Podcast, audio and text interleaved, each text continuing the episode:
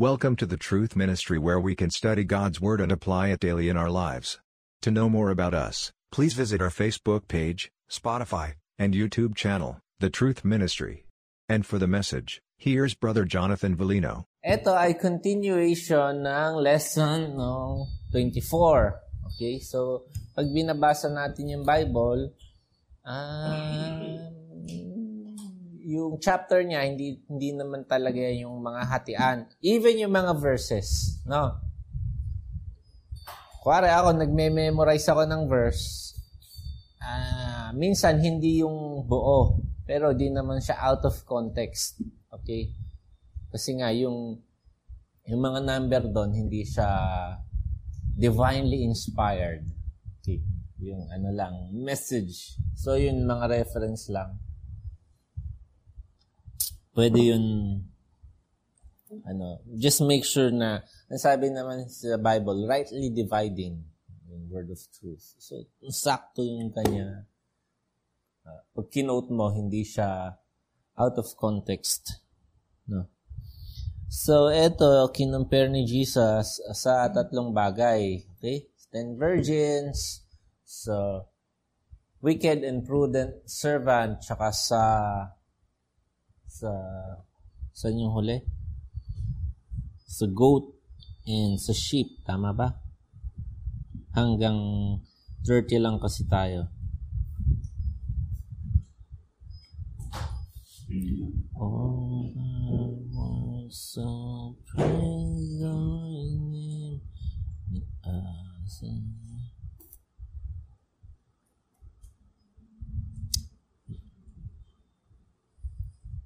Sheep from the goats. Ayun.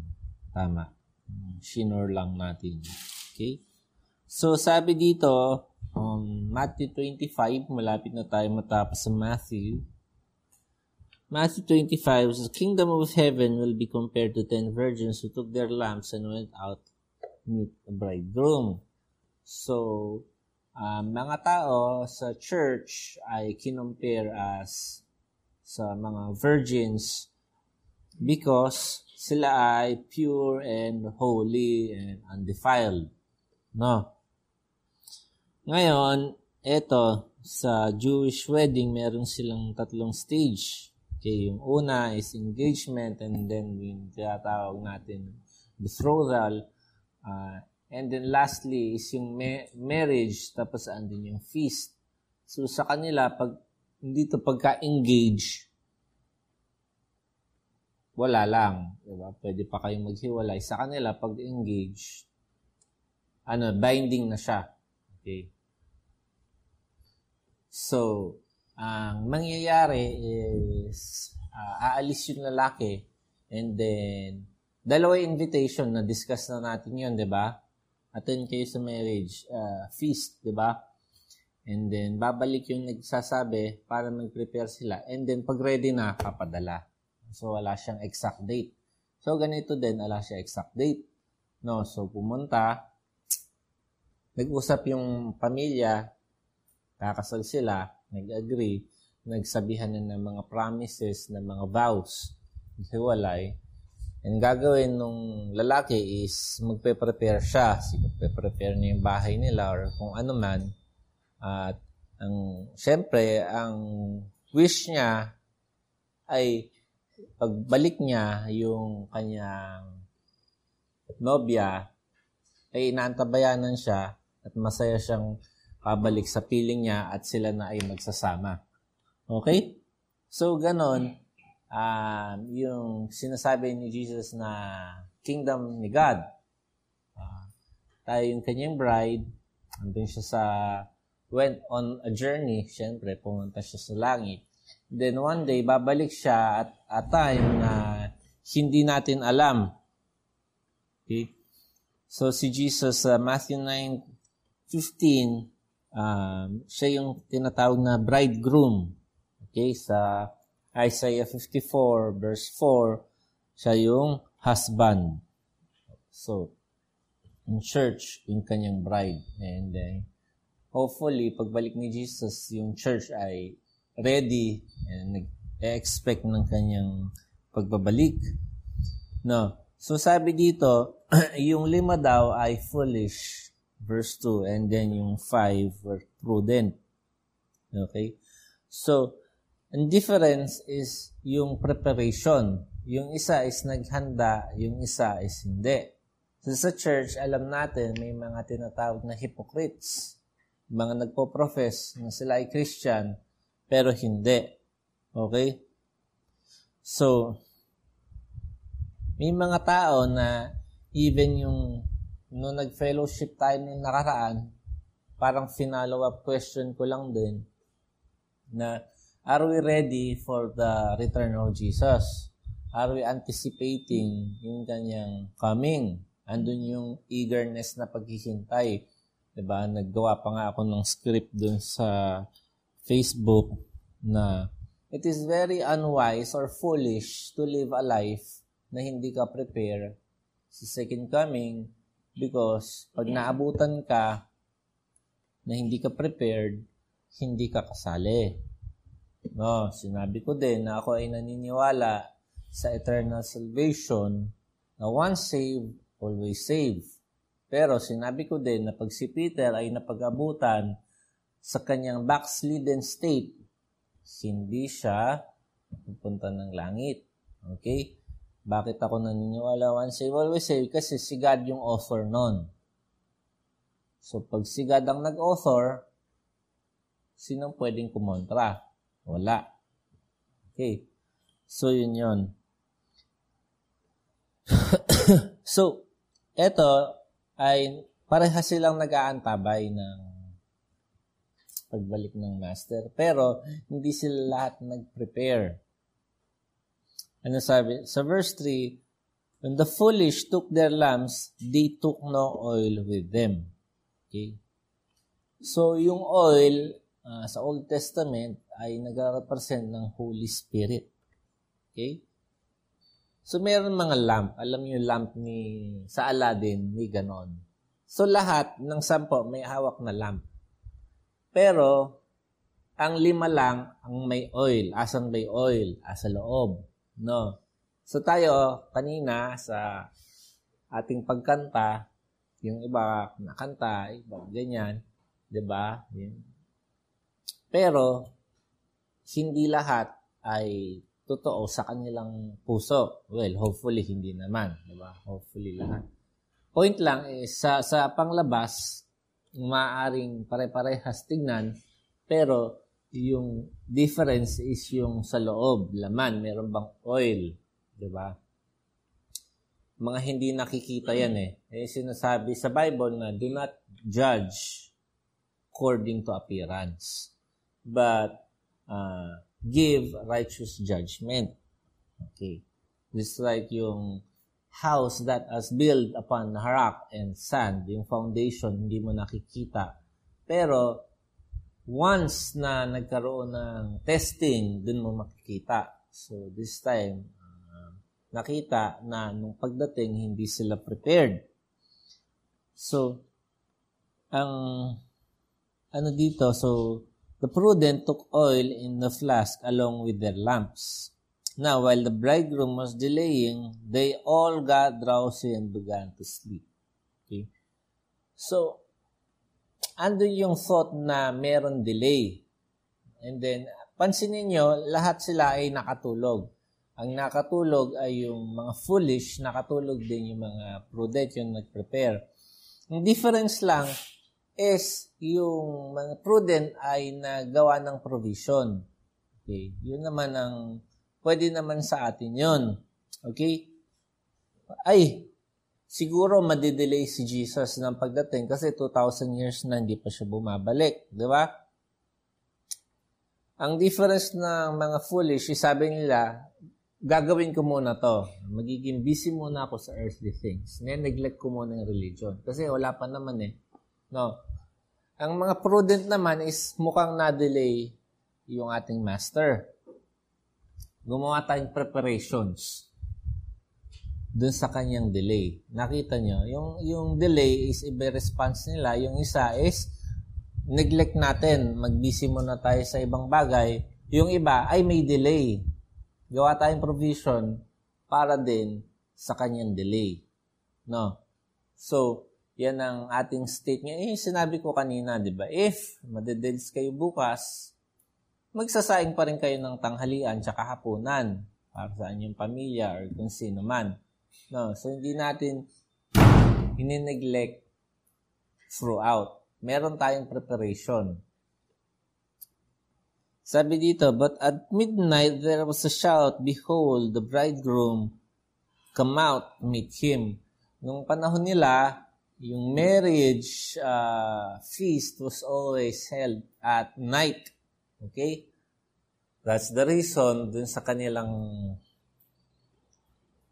lamp. Okay? So, so dapat lagi silang prepared kasi Punan siguro pag maga mainit. I don't know, pero yun yung kanilang custom sa gabi. All those virgins rose and trimmed their lamps. Okay? But the foolish said to the prudent, Give us some of your oil, for our lamps are going out. No. So makikita natin, hindi sila ready. Bakit? Kasi wala silang oil. Yung ibang Christian, hindi sila ready sa pagdating ng second coming ni Jesus kasi wala silang Holy Spirit. That's why sa Bible, we are commanded sa Ephesians 5.18 that we should be filled with the Holy Spirit. Okay? So, eto, ang difference naman niya ay hindi yung filled with the Holy Spirit tsaka yung hindi. Ang difference dito is yung may Holy Spirit at wala. At yung sinasabi sa Romans, if anyone does not have the Spirit of God, ano yung kasunod na verse? He does not belong to Him. So, hindi siya Christian. No. So, unti-unti natin makikita na eto palang mga nagpo-profess na to ay hindi pala totoo. Gets niya? Hindi pala sila Christian. Hindi sila saved. Okay? So sabi nga nun ng prudent, No, there will be not enough for us and you too. Go instead to the dealers and buy some for yourselves. And while they were going to make the purchase, the bridegroom came, and those who were ready went in with him to the wedding feast, and the door was shut.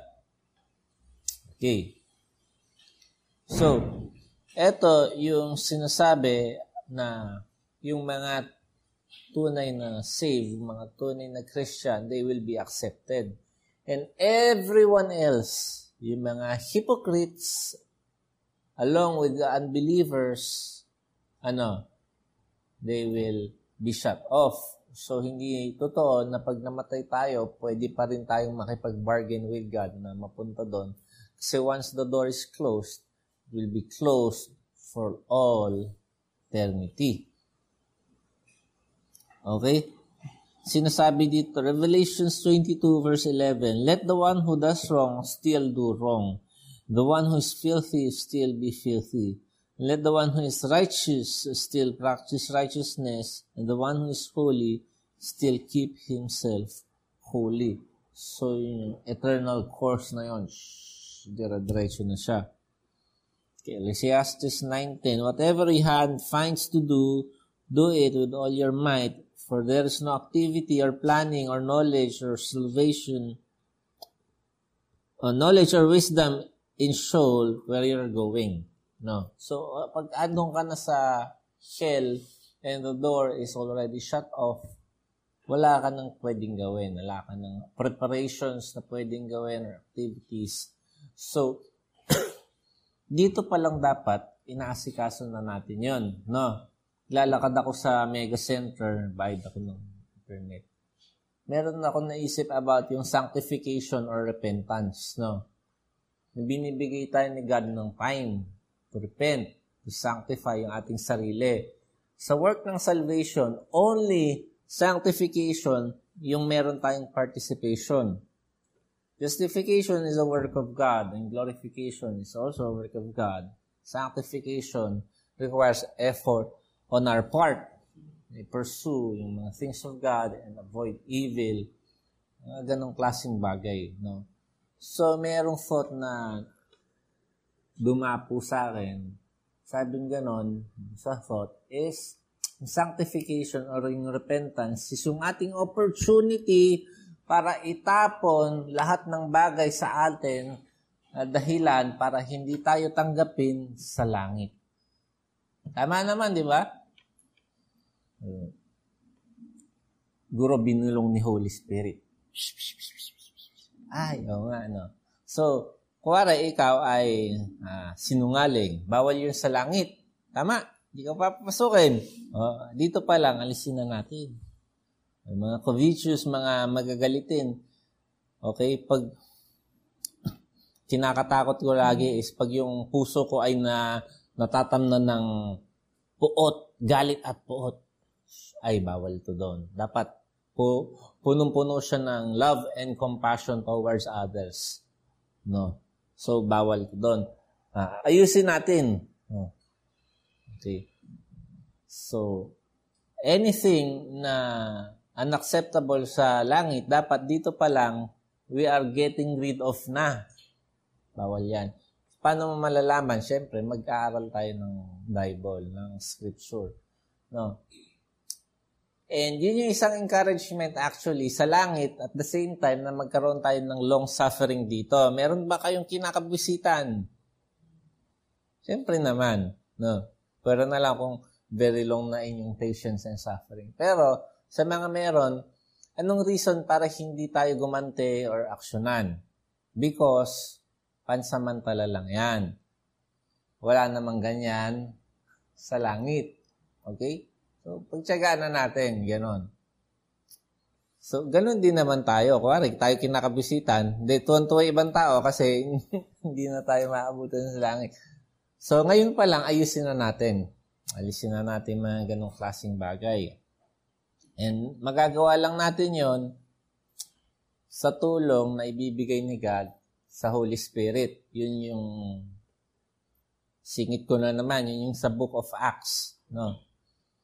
Sabi ni Jesus, you wait until you receive yung promise of the Holy Spirit. Sabi, hindi, gusto na namin umaksyon, gusto namin gawin yan, gawin to. Sabi niya, well, pag ginawa niyo yon nang wala kayong Holy Spirit, wala kayong ma-accomplish. Okay? Bakit? Si Jesus Himself Jesus mismo, hindi siya nag-start ng ministry nang hindi siya nababaptize sa water at sa Holy Spirit. So, ibig, ibig sabihin, kahit siya kailangan niya, di ba? Paano pa naman tayo? No? So, hindi lang ngayon applicable sa ministry, even sa ating personal na buhay. No, yung patience should be by the strength of God. No?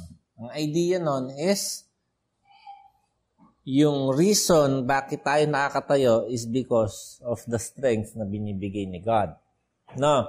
That's why sa langit, wala ding boasting. Ako may gawa nun eh. Kaya ko yun eh. Galing sa aking ability yun eh. Walang ganon. Lahat is kay God. So, walang papampam doon. Walang epal. Walang pabida. Okay, lahat is humble and equally uh, brethren tayo lahat. Si God lang yung nag-glorify. So again, dapat dito pa lang pinapractice na natin yon. No. Nung una, ang isang desire ko is maging malupit at magaling na preacher. Oh, kinalimutan ko na din. No. Sabi ko, eh, okay na maging faithful steward ni God. Kahit di ako makilala sa kung saan man. No.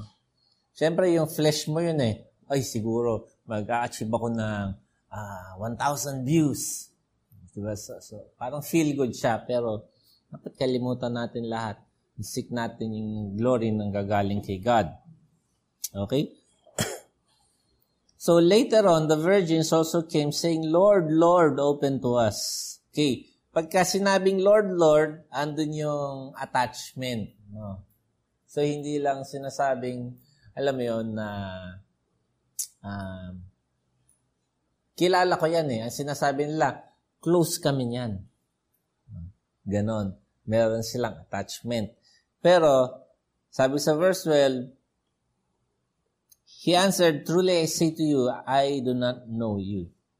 Okay? So, knowing ay ginagamit sa in a sense of approving, loving, or acknowledging as real friends.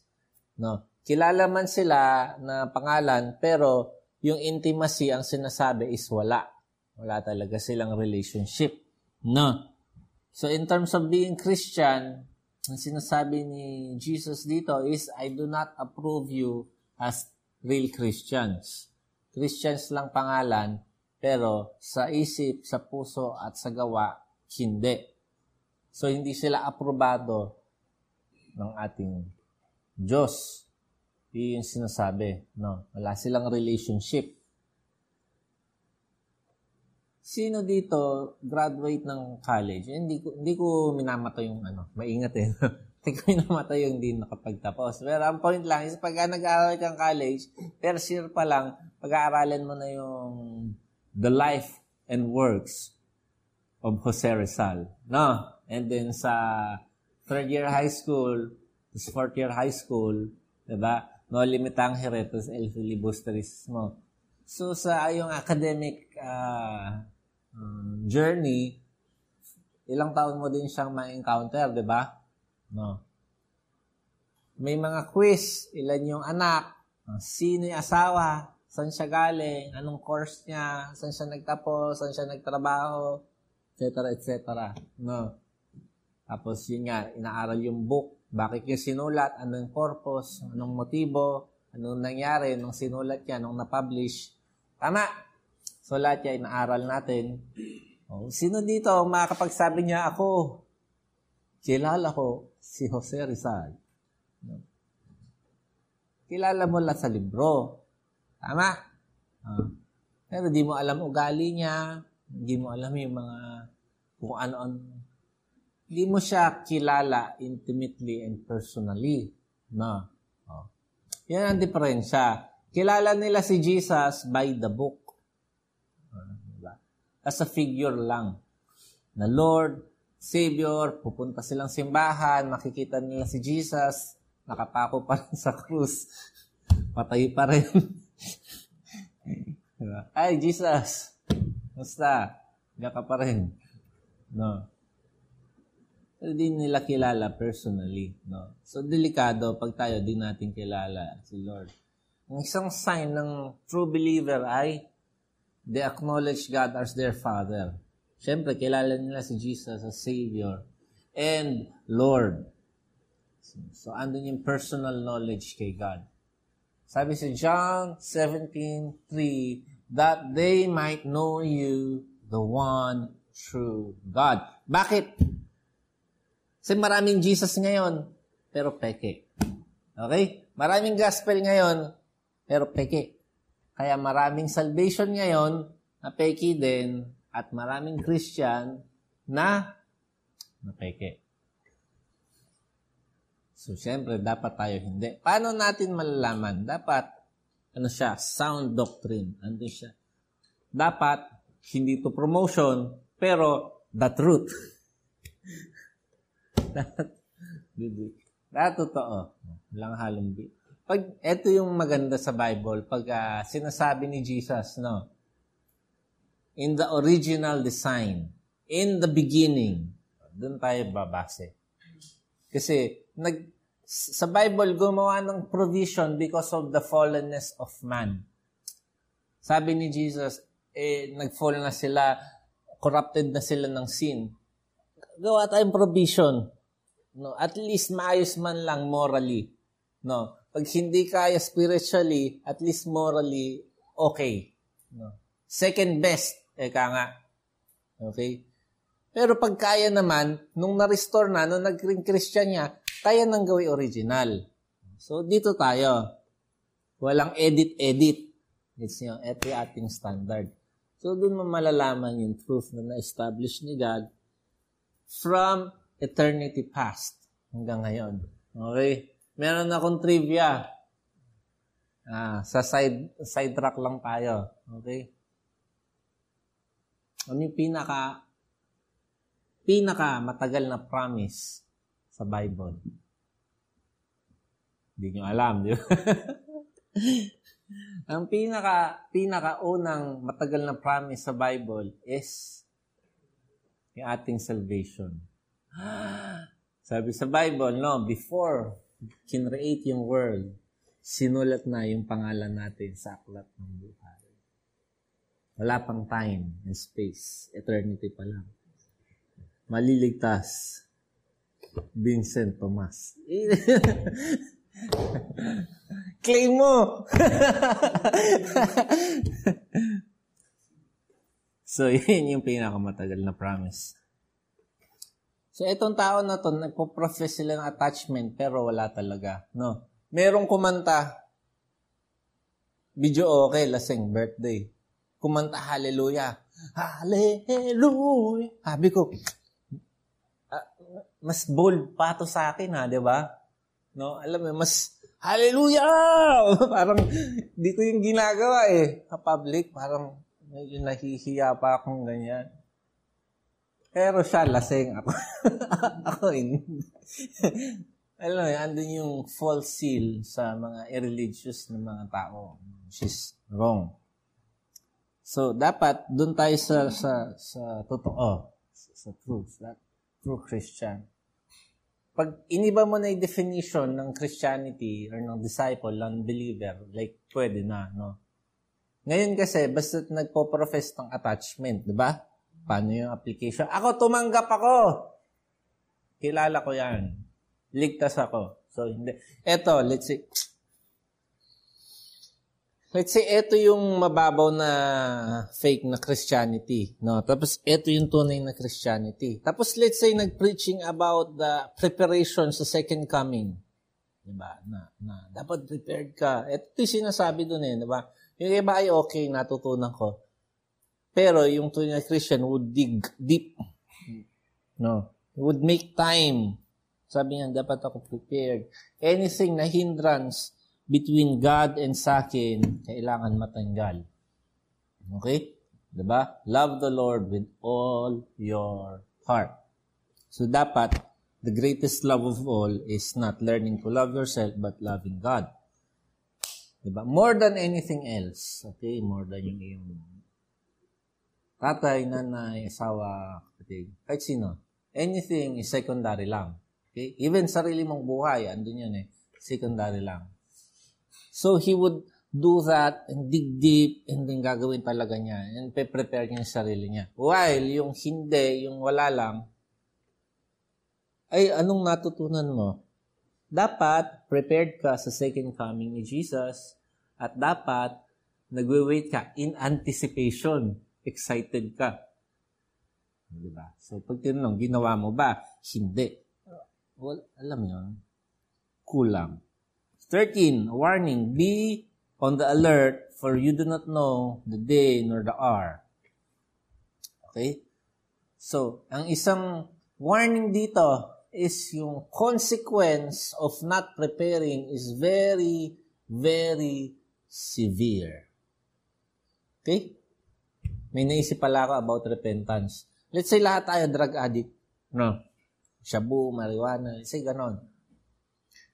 Tapos, nag, nagbigay ng warning yung PDEA. Oy, eka, ire-raid namin yung barangay nyo after one week. Siyempre, hindi namin sasabihin kung kailan. No?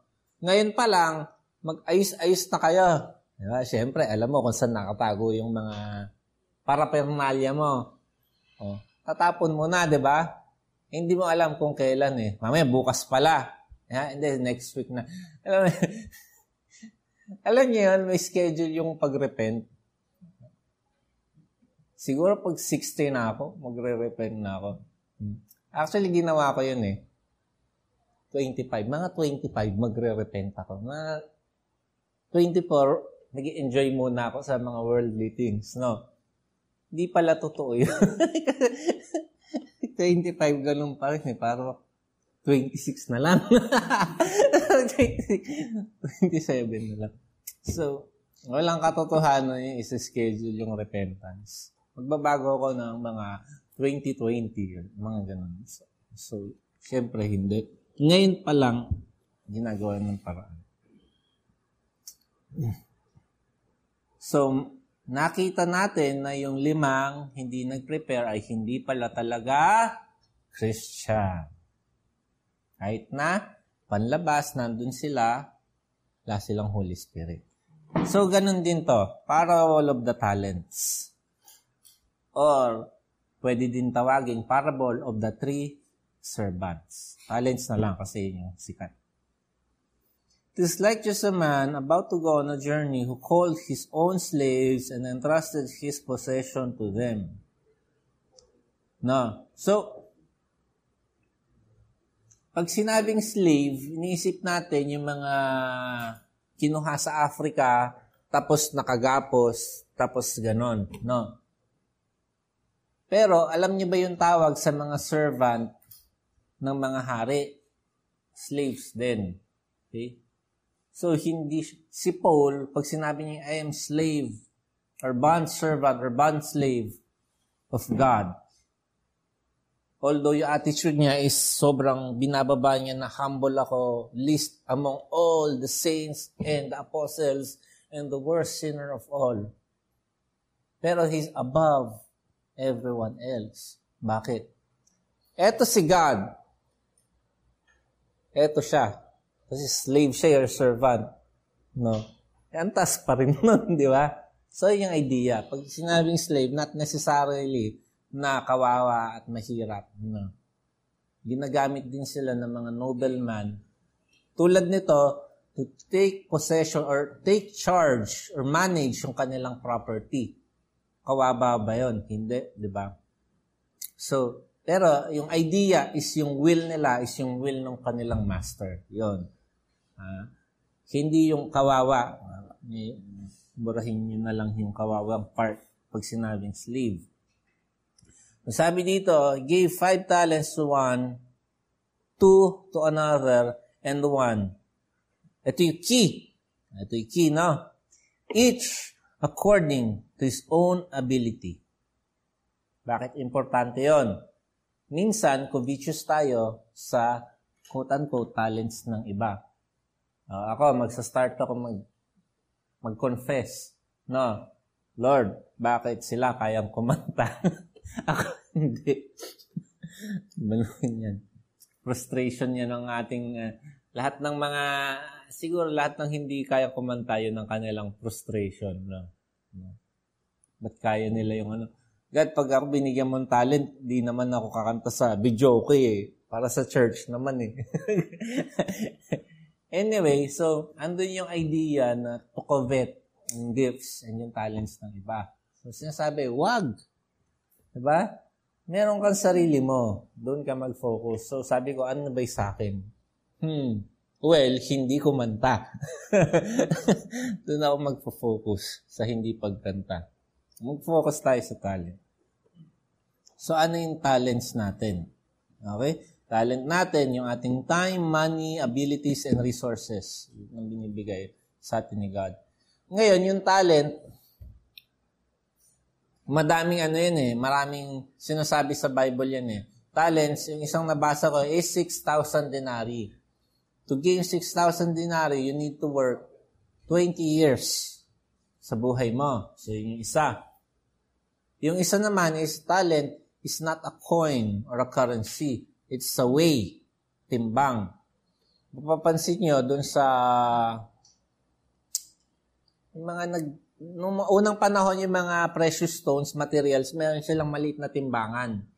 Okay? Ngayon, ilalagay dito, let's say gold. No? Tapos may counterweight. Pag gold yon gold din yung timbang niya. Mas mahal. Pero pag yung gold na yon pinalitan mo ng silver, hindi na siya ganun ka kamahal. Okay? So, ang sinasabi, yung talent ay mga timbang. So, either or, ang alam natin, ang talent is very, very precious. Is, um, si LJ naman eh. Ano ba airplane mode?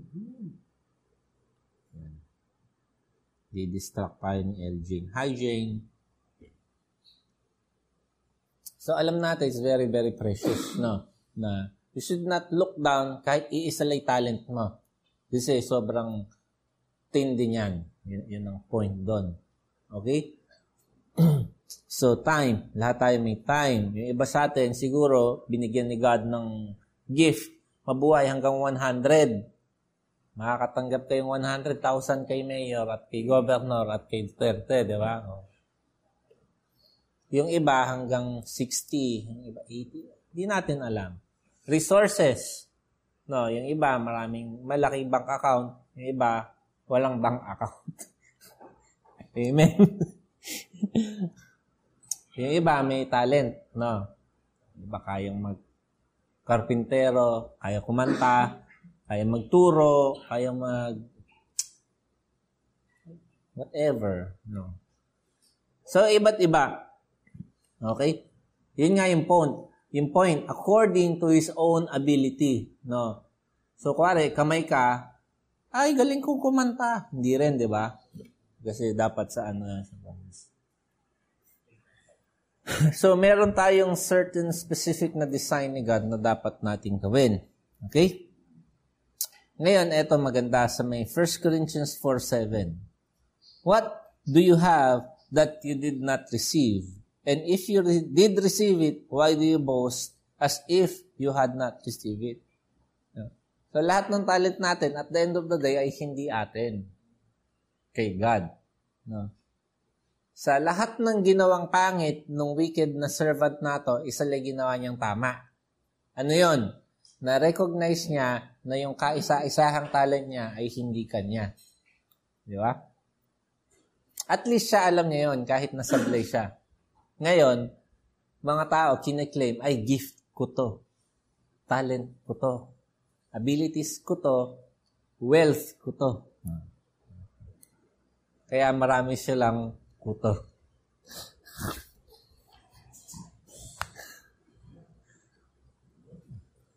Siya hindi. Alam niyang kay God. Wala. Si 16. Immediately, the one who had received five talents went and traded them. And gave more talents. Okay? Nakita nyo, no? Ano yung, ano, yung pag pinagsasantabi mo na lang? Ha? Binabali, wala. Hindi, yung attitude. Hindi. Saka na lang, saka na lang. Ano yung? Procrastinate. No. Procrastinate.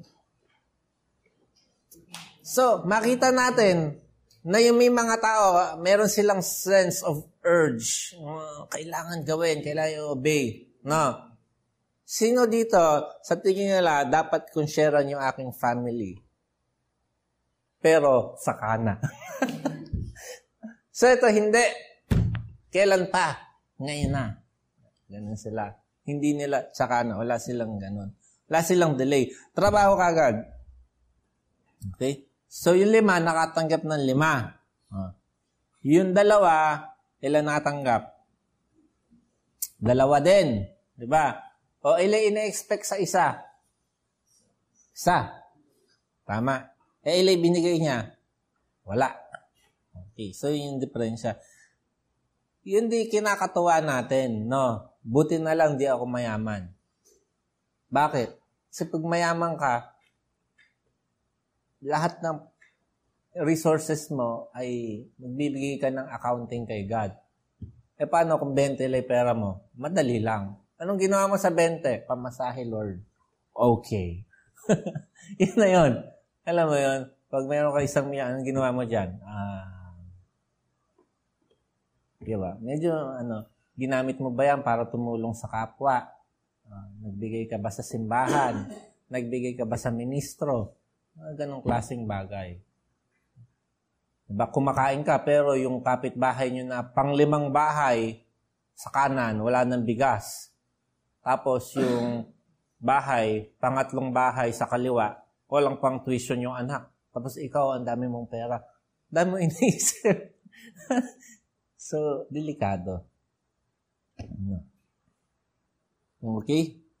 So, hindi ko naman sinasabing huwag maging mayaman kasi, kuwari, ako, gusto kong tumulong. Wala akong mabunot. E di wala din, di ba? So, meron ka and then yung ability to help others as well. Yun yung ating ano, ideal na income. Sa 18, but he who received one talent went away and dug a hole ground and hid his master's money. Okay? So yung iba, ginamit. Yung isa, hindi ginamit. Yun, wala siyang, wala lang wala siyang ginawa. Now, after a long time, the master of those slaves came and settled accounts with them. So, ito yung day of judgment or the day of reckoning. No. The day of accounting. Quran man. Aharap tayo kay God to give an account. Romans 14:12. Each one of us will give an account of himself to God. Uh, saan mo ginamit yung oras mo?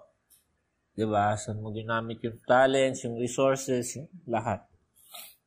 2 Corinthians 5.10 We must all appear before the judgment seat of Christ so that each one may be recompensed for his deeds in the body according to what he has done, whether good or bad. Okay? So, dadating yan. Magbibigay tayong account. Dadating yung second coming sa 1 Thessalonians 4.16. The Lord Himself will descend from heaven with a shout, with the voice of archangel, with the trumpets of God. Okay? So may Acts 1.11. Jesus, who was taken up from you into heaven, will come in just the same way as you have watched him go into heaven. Alam niyo, kinakantang Shekinah Glory. Shekinah Glory. Wait lang siya. Kasi nung si Jesus ay nag-ascend, nag, pinagpe-pray niya yung mga tao. Uh, alam niyo yung sa Rio de Janeiro, yung Jesus the Redeemer na statue. So, yun yung image ni Jesus bago siya umalis. Naka, nagle-lay hands. Nagbe-bestow siya ng blessing. And then, may cloud, Shekinah glory. Tapos na-engulf siya. Tapos wala na. No. Ganon siya umalis. So, yung last image ng mga disciple kay Jesus ay nagbe-bestow ng blessing sa kanila. So, sabi sa Bible, it is the same way He will return. May clouds His glory, hindi Shekinah glory na si Jesus. will gather up yung saints. Okay? So, dapat prepared dun sa sa pagbigay ng account.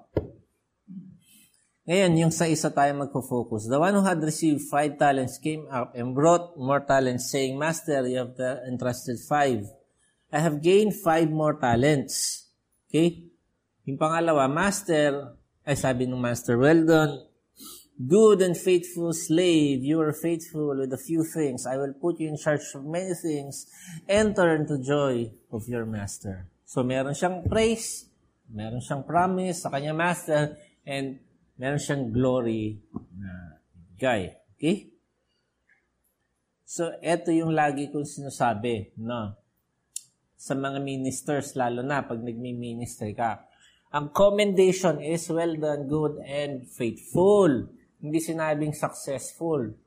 Pwede nating palitan. Hindi sinabing well done, good, and popular preacher. Okay? Naisip ko na yung dating-dati pa eh. Sabi nga, what if nag-ministry ka, no, buong buhay mo, at bebenting tao lang ang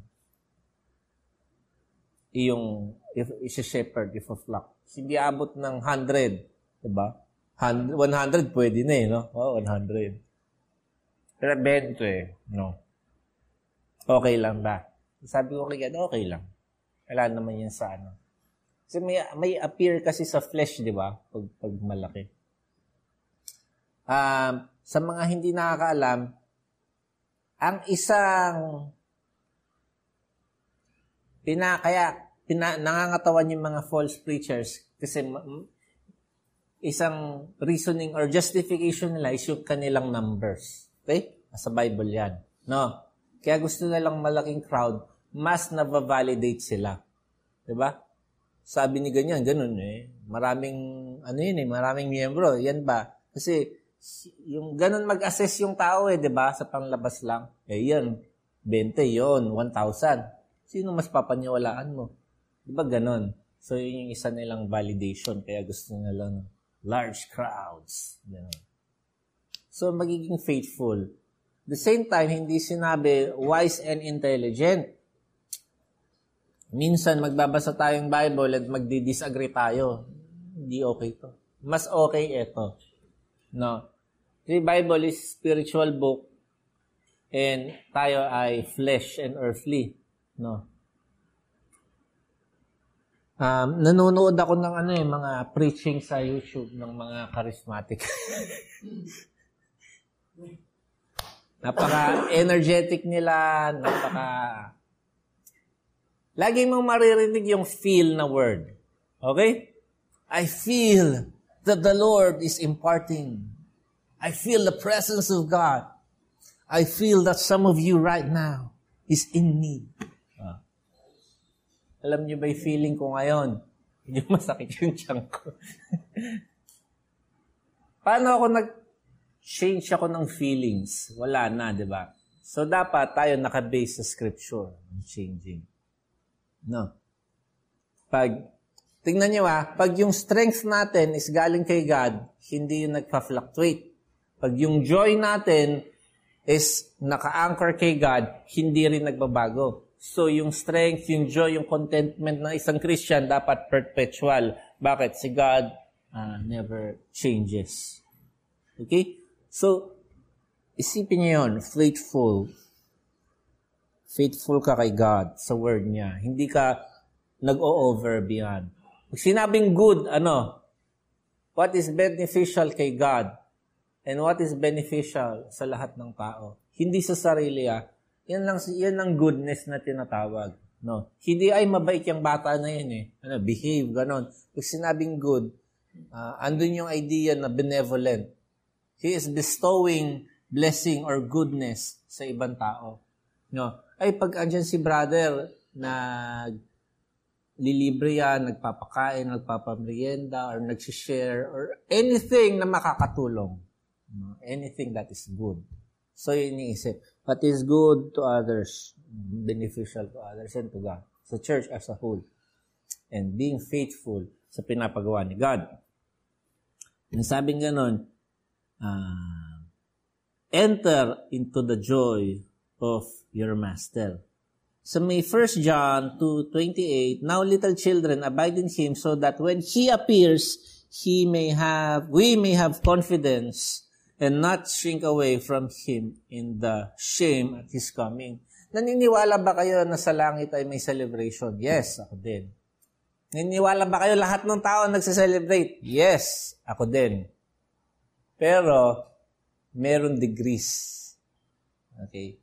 Yung iba is more joyful than others. No?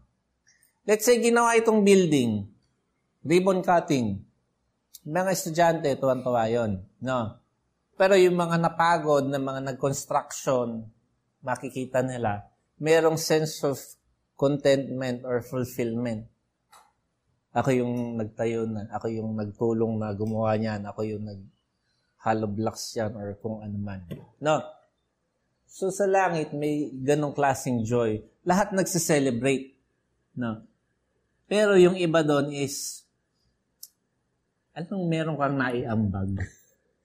Alam mo yun, hindi ka, hindi ka boastful, pero uh, si brother, sasabihin yan, brother, salamat dahil sa'yo, nakilala ko ang Diyos at ako'y andito. Iba'y galak ba? Alam mo yon Iba yung, well, praise God. May kwento yung buhay ko. Hindi walang kwenta. Whereas yung iba, andon, yay, praise God, nandito ako. same, same. Pero iba yung, nagis niya, So, yun yung i-enter ng joy. No? Lahat ng pasakit mo. That's why pag eternity-minded ka, hindi, hindi, ang tawag natin ay hindi sacrifice. Kasi ang balik dyan, big time. No? so, kaya sinabi ni Paul, ah, light afflictions lang to. Imagine, yung balik nito sa eternity. Oh. So, so ganon. No? So, they have entered yung joy kasi meron silang ambag.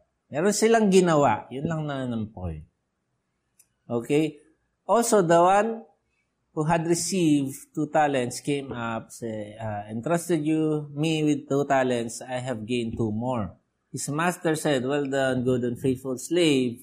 You are faithful with few things. I will put you in charge of many things. Enter into joy of your master. 24.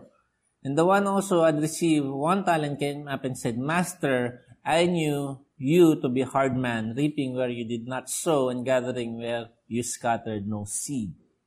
Okay? So, etong tao na to ay gumagawa ng excuses. Mga excuses siya. Lord, hindi ko nagawa dahil blah, blah, blah, blah, blah. No. So, ano yung excuse niya? Yung master niya is a hard man. Okay, sabing ganon ay, reaping where you did not sow and gathering you scat- scattered no seed.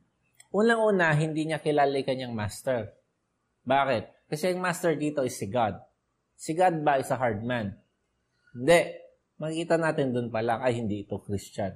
Hindi niya kilala si God. Diba? Sabi ni Jesus, Come to me, all you are weary and heavily laden, I will give you rest. Take my yoke upon you and learn from you, for my yoke is easy and my burden is light.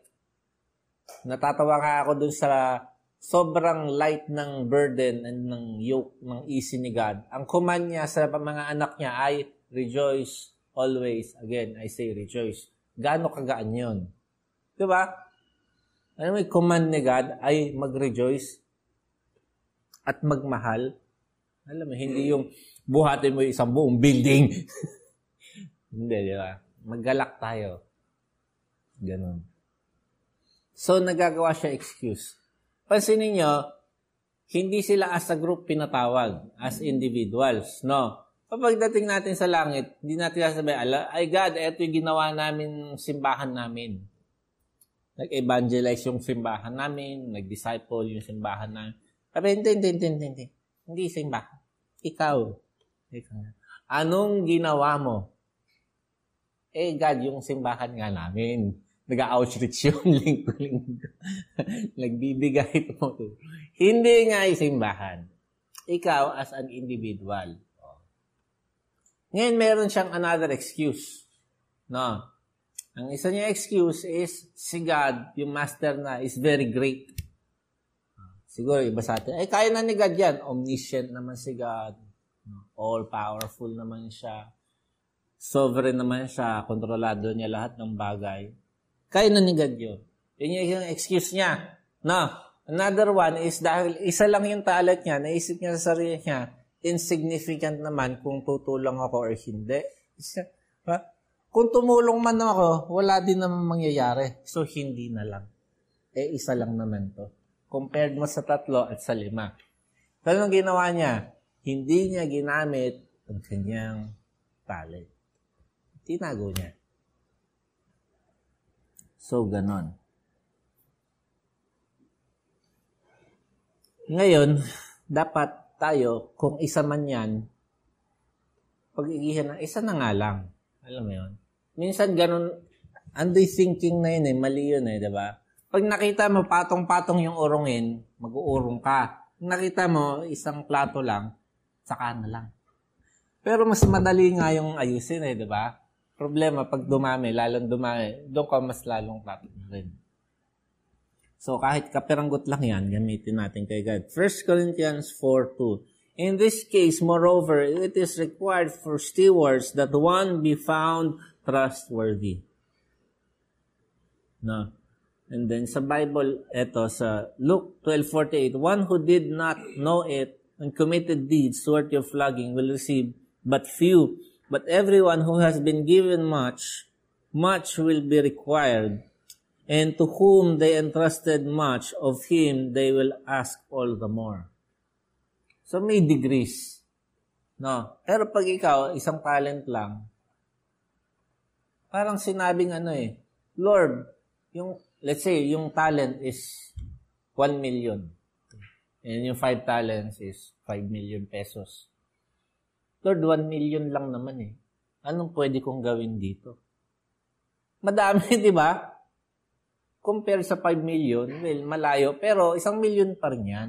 Hindi excuse para i-neglect yan. Yun nga yung talent eh, is a, a vast amount of wealth na hindi something lang. So kahit isa lang yan, hindi mo pwedeng i-ignore. Oh, eh, de, pag tinawa natin, tinignan natin sarili natin, ng application, eto lang naman eh. Eh, hindi lang. No. Kasi yung iisa na yan is very, very vast. Hindi pwedeng ignore, pwedeng gamitin. Okay? Ang sabi nga noon, he reaping where you did not sow and gathering where you have not scattered. And I was afraid and then went away and hid your talent on the ground. Okay? See, what you have is yours. So again, faithful siya na, oh, God, sa'yo to ha, hindi akin to, binabalik ko. Hindi niya inangkin, pero wala siyang ginawa. Alam niyo yung pwede niyang gawin, sabi, ni, sabi, sa, sabi sa 26, His master answered, said, You wicked, lazy slave, you knew I have I reap where I did not sow and gather where I scattered no seed. Okay? May mga tao, ito yung religion nila. Ito yung doctrine nila. doctrine.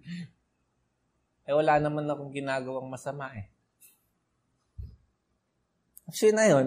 Alam mo yun? Like, Christian ako. Bakit? Eh, masama ba to? Wala naman.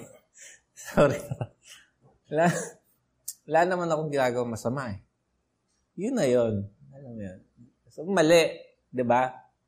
Kasi ano yung accusation sa kanila? Number one is wicked. Number two is lazy.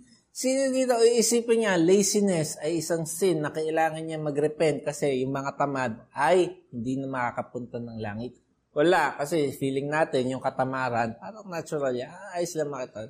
Pero sa mata ng master natin, laziness is a sin. It is a damnable sin. Okay, it is a sin that will take us to hell. No. So, we should do something. Actually, sabi nung, parang sinasabi nung master dito, at least do, sa, do anything Okay, kahit ano gawin mo, kahit whatever. Huwag yung hindi mo lang gagamitin. No? Kahit gaano ka kakapiranggot, kasi sabi niya, dapat diniposito mo sa bangko. At least kumita man lang interest. Magkano interest? 1%? Magkano interest? Sa bangko? Time deposit? Hindi ko alam. Eh. Wala ka alam. So, kahit kakapiranggot na. Nag, naalala ko na ano ko, mga ilang taon na yun eh, yung passbook. No. Tinignan mo, ay, yung pera ko kumita ng 1.23 centavos. kahit yung, gets nyo, kahit yung kakapiranggot na yon at least, eka, meron. Eh, walang-wala, zero. No?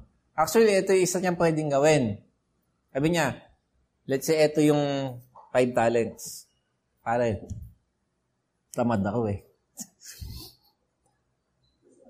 eh, yung capital ko, i-gamitin mo na din. Pwede, di ba? So, yung capital nung 5, lumago. Oh. Kasi ito na yung, eh, pare, akin na yung capital, tsaka konting interest lang, oh. Marami, no? Pwede, di ba? No. Eh, hindi eh. Wala siya una bes ginawa. No. eh, natatawa ako mamaya sa susunod na linggo makikita may mga tissue. Pupunas, pupunas ang upuan. Ay, may ginawa ako ha. ano yun? Di ba meron tayong mema? May masabi lang, no? Ang nangyari, may magawa lang. Nagpunas ako. Hindi naman ganun. Okay? So 27, then you ought to have put my money in the bank. On my arrival, I would receive money with interest. Okay? Therefore, take away the talent from him and give it to the one who has ten talents. And ito yung principle, to everyone who has, more shall be given, and he who will have an abundance. But from the one who does not have, even what he has shall be taken away. Pansin nyo, yan yung nangyayari sa mundo. The rich gets richer and the poor gets poorer. Why? Kasi yung rich people, they know how to handle. They are diligent. While yung poor, meron silang kakaperanggot, ah, lulustayin nila. Diba? So, ganun sa kingdom ni God, it's the same. No.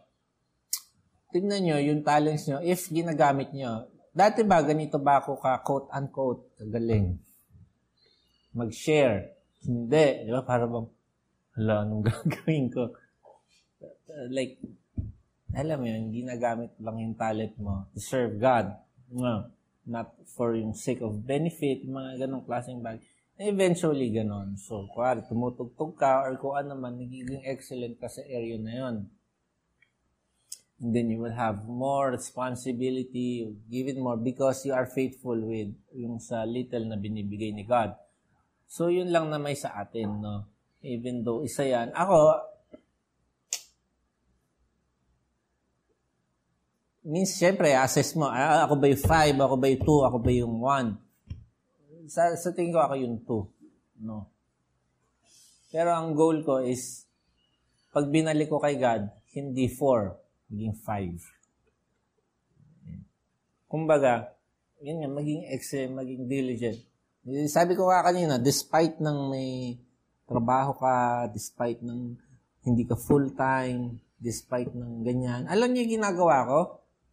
Nag, naglalagay ako sa phone No, kasi may, may goal per day na kailangan mong material na maubos. Nalagay ko sa phone, tapos doon ko babasahin siya. Sa biyahe. Hindi ako pwede sa trabaho. Pero sa biyahe, ganyan, no? Imagine yung tagtag. Yung mata ko meron na yatang pang-stabilize. Igagawin mo ng technique, di ba? Nakakahilo magbasa eh, di ba? So, ihahang mo yung kamay mo or gagawin mo lang ng paraan, ganon. So, at least yung time mo dito is na, na nagagamit mo lahat. Mga ganong klaseng bagay. So, pagka, ang thinking ko is, pag yung 5, nagbigay ng 10, okay lang, di ba? Pero pag yung 1, nagbigay ng 3, hindi siya 10. Pero pag nagbigay ng 3, nahigitan niya yung nagbigay ng 10. Tama? So, yun naman. Sabi ko, hindi ako ganun katalino, hindi ako kagaling, sipag, or whatever man. Pero, I'm going to do my best para, yun nga, para maganon. So, ito encourage lamang sa ating lahat na kahit 0.5 pa to, at least 1.1 ang ibalik ko kay God. Mag-excel na ako above everyone else. Now, hindi naman to competition, pero andun yung being excellent dun sa binigay sa atin ni God. So 30, throw out the worthless slaves into the outer darkness in the place where they will be weeping and gnashing teeth. Okay. Anong nangyari dun sa five na virgins na hindi prepared? Na expose sila. Ay, hindi pala sila Christian. Okay? Sila ay Christian-Christianan lamang. Bakit? Kasi wala silang oil, hindi sila prepared. Na-expose. Pero, sa panlabas, ganun din. No. Meron silang lamp, nakabihis sila. Pero di sila nakasama. Anong lesson dun sa talents? Nalaman na yung in-entrust ni God ng talents, yung quote-unquote servant ni God, ay hindi pala tunay na servant God. So, na-expose. Hindi sila Christian. Unbeliever sila. Sa labas sila ng kingdom. Okay? So, makikita natin on the last day. Sa tingin ko kasi doon sa last day, we will be all shocked. Ay, andito ka. Minsan naman, asan si ano? Ba't wala siya? So, may ganon. So, habang meron tayong hininga, may, habang may buhay, ito yung ating opportunity to make our election sure. Okay. grab natin salvation na binibigay. It's, it's, actually, it's so easy, no? Pwede natin yung gawin bago tayo lumabas ng room. Ganun siya ka. Yung price is high, pero it's easy. Medyo ano siya eh. Tricky siya eh. No? Kasi all you have to do is believe and surrender your life kay Jesus and trust Him with your life. I mean, that's it. But, applicate. You have to really trust Him. Dapat totoo. So, pwede mong gawin ngayon, mamaya, just do it na be prepared. Kasi, yun nga, ang pangit naman, sabi ko kay brother, di ba? Pangit naman, kakapiranggot na nga lang tayo, hindi pa Christian lahat. Hmm. Hmm. Okay pa, kuwari, 1,000, no? Tapos, 500 hindi. Oh, alam mo, pero kakapiranggot na lang, meron pang paspil. Huwag naman sana. Okay? So let's pray. Thank you, God, for your word. Um, give us grace, God, to live Christian life. Be prepared and surrender everything to you as our God, as our Lord, our Savior. Thank God, for uh, aming fruit-bearing sa Word God na lahat kami ay maging prepared and gamitin yung aming talents kung ano man yun. So, pag-advance ng yung kingdom to benefit yung body of Christ. In Jesus' name, Amen.